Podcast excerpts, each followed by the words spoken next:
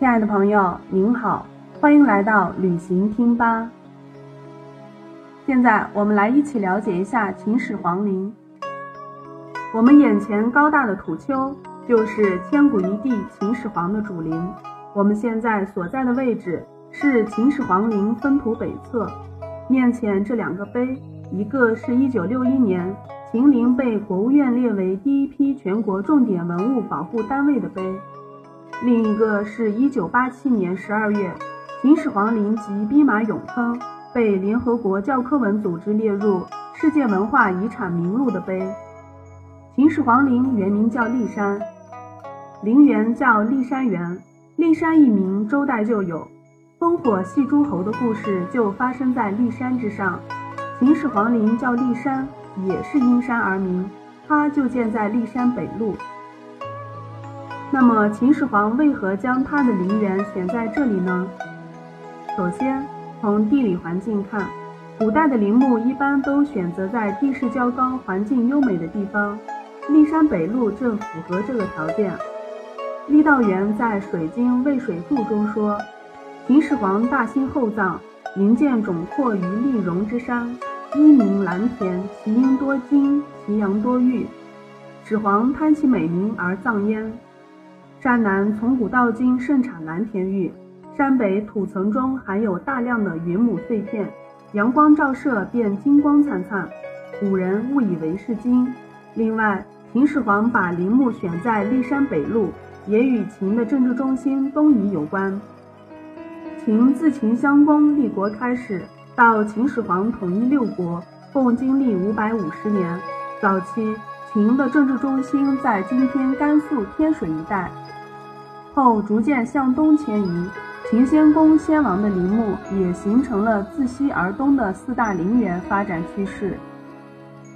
秦始皇便是顺着这条由西向东的秦王陵一带为自己造陵，将自己的陵墓选在了骊山北麓。那么，秦始皇什么时候开始为自己修建陵墓呢？据《史记》记载，秦始皇十三岁继位不久。就开始修建陵墓，直到他五十岁死，整个陵园工程还未竣工。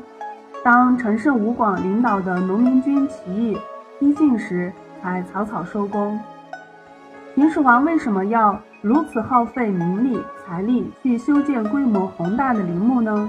又是根据什么样的思想理念来设计的呢？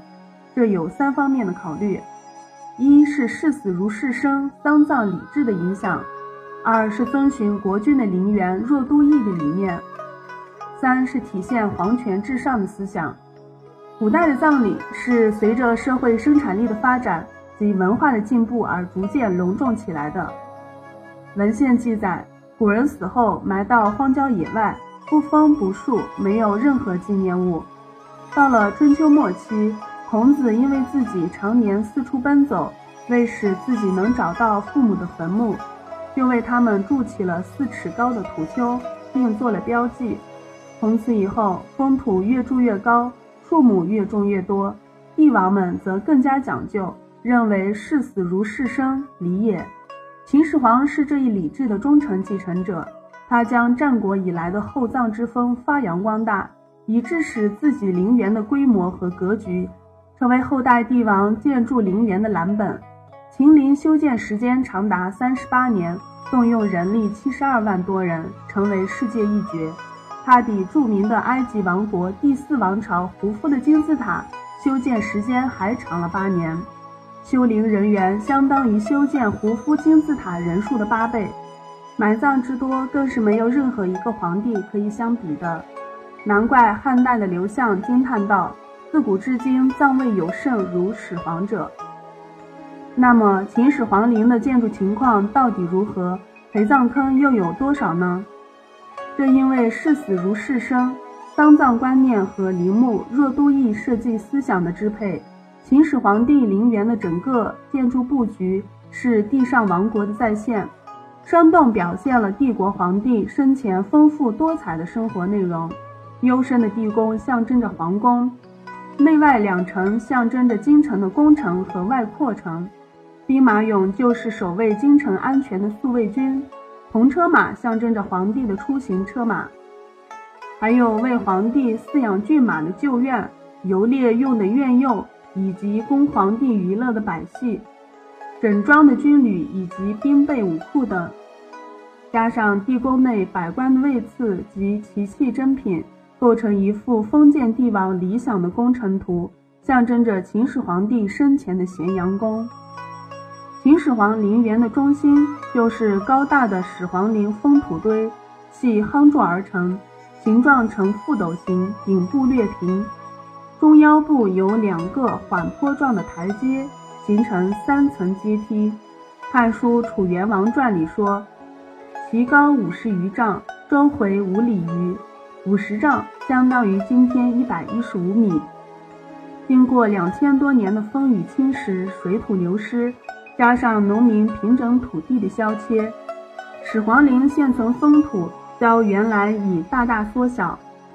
经测量，秦陵封土现存高度为七十六米，这是以封土西北角的西外城垣中部为测量点。当然，另有一种说法认为五十余丈很可能是陵墓封土原来的设计高度，只是在覆土工程还未完成时，秦末农民起义军。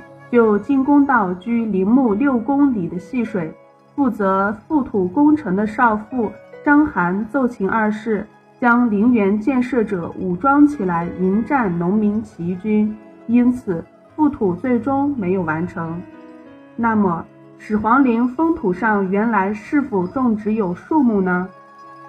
《史记·秦始皇本纪》说，修陵时树草木以向山。《汉书·假山传》说：“始皇陵中城官游，上城山陵。”由此，人们认为始皇陵封土上原来种植有树木。唐代时，人们看到秦陵周围还是郁郁葱葱，实际上，原来这树木不是种在封土上，而是在封土周围。因为考古勘探在封土上根本没有发现古树根之类的遗迹。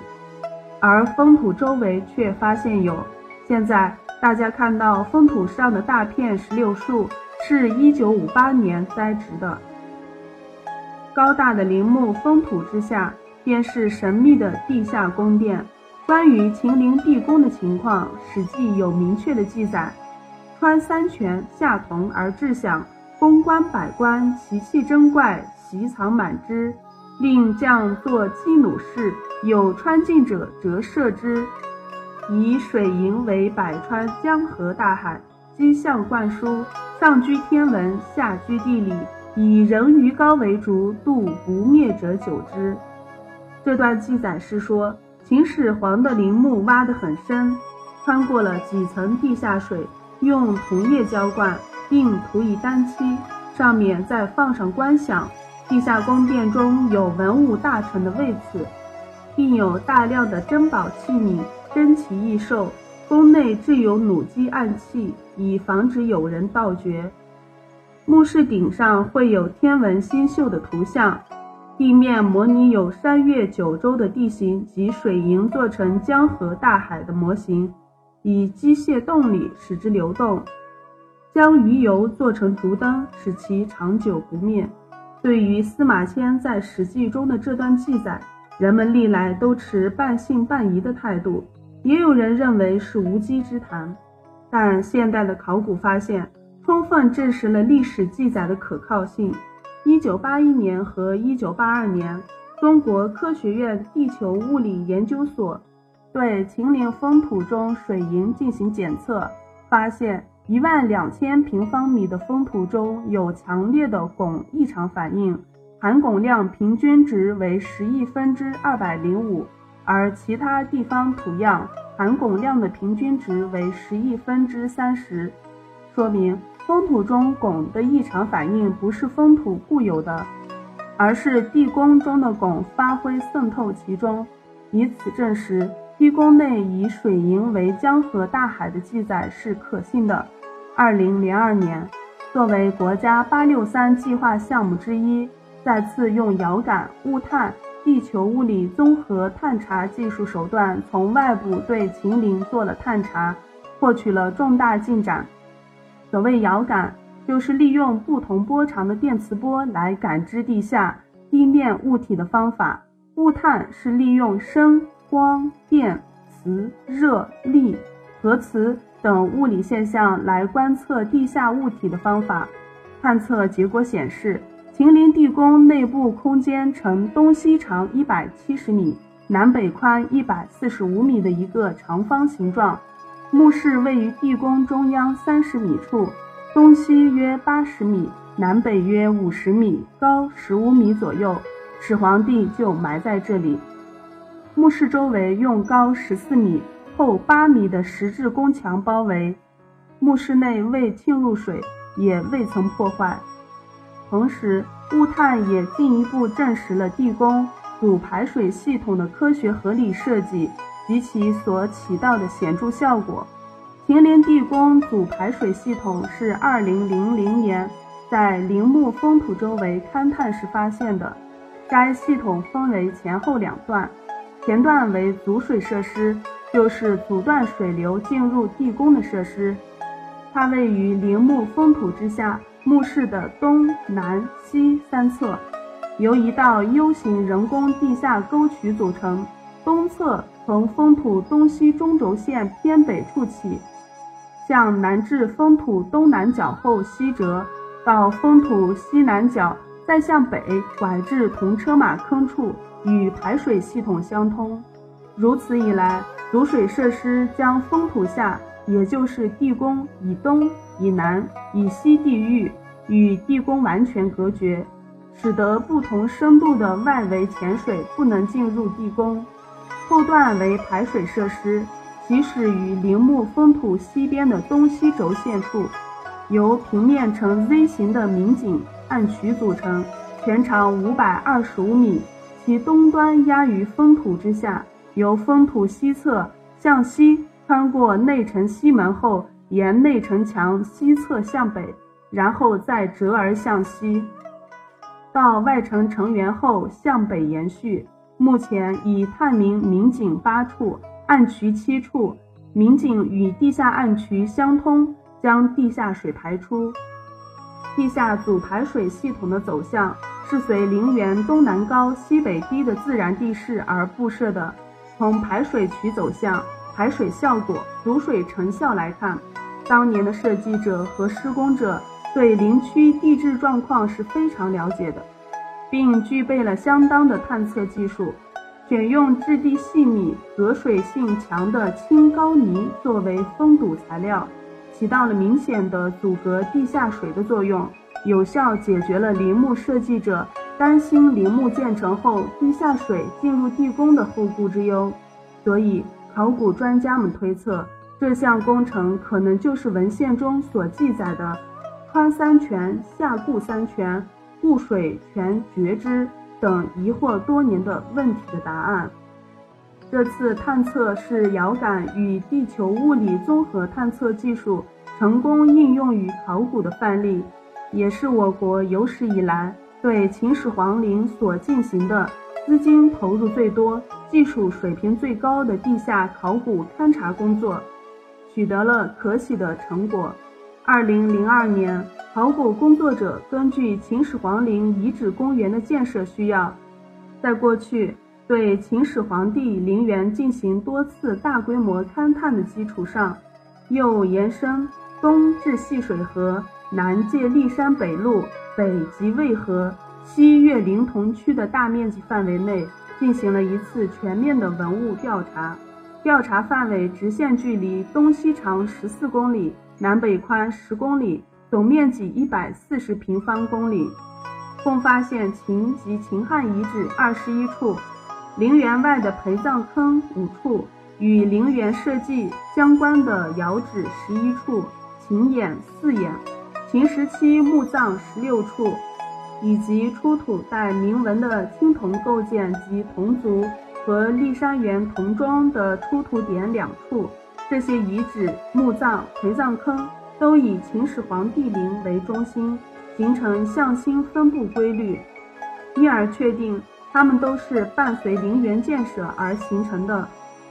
它们的分布不仅仅局限在陵园内2.13平方公里的核心区域，而在广达60平方公里的整个秦始皇帝陵区，也分布着与陵园密切相关的大量文化遗存。目前，陵区内已发现的各类陪葬坑有一百八十多座，各种墓葬约五百座，共有寝殿、便殿以及大量的陵园附属建筑遗址。